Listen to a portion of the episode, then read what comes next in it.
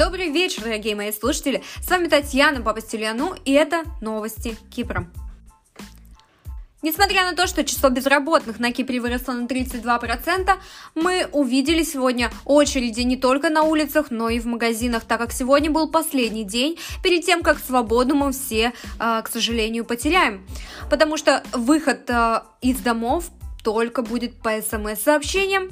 Вы сможете отправить всего два сообщения на номер 8998, и это будет единственная ваша возможность.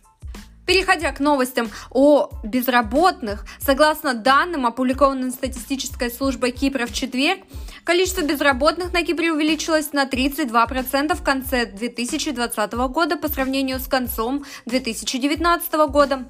Число безработных, зарегистрированных в районах бюро труда в последний день декабря 2020 года достигло 33 382 человека.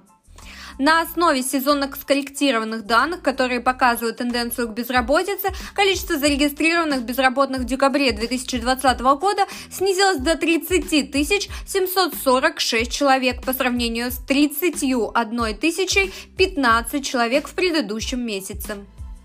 По сравнению с декабрем 2019 года был зарегистрирован рост на 8097 человек или 32%. В основном за счет сектора торговли.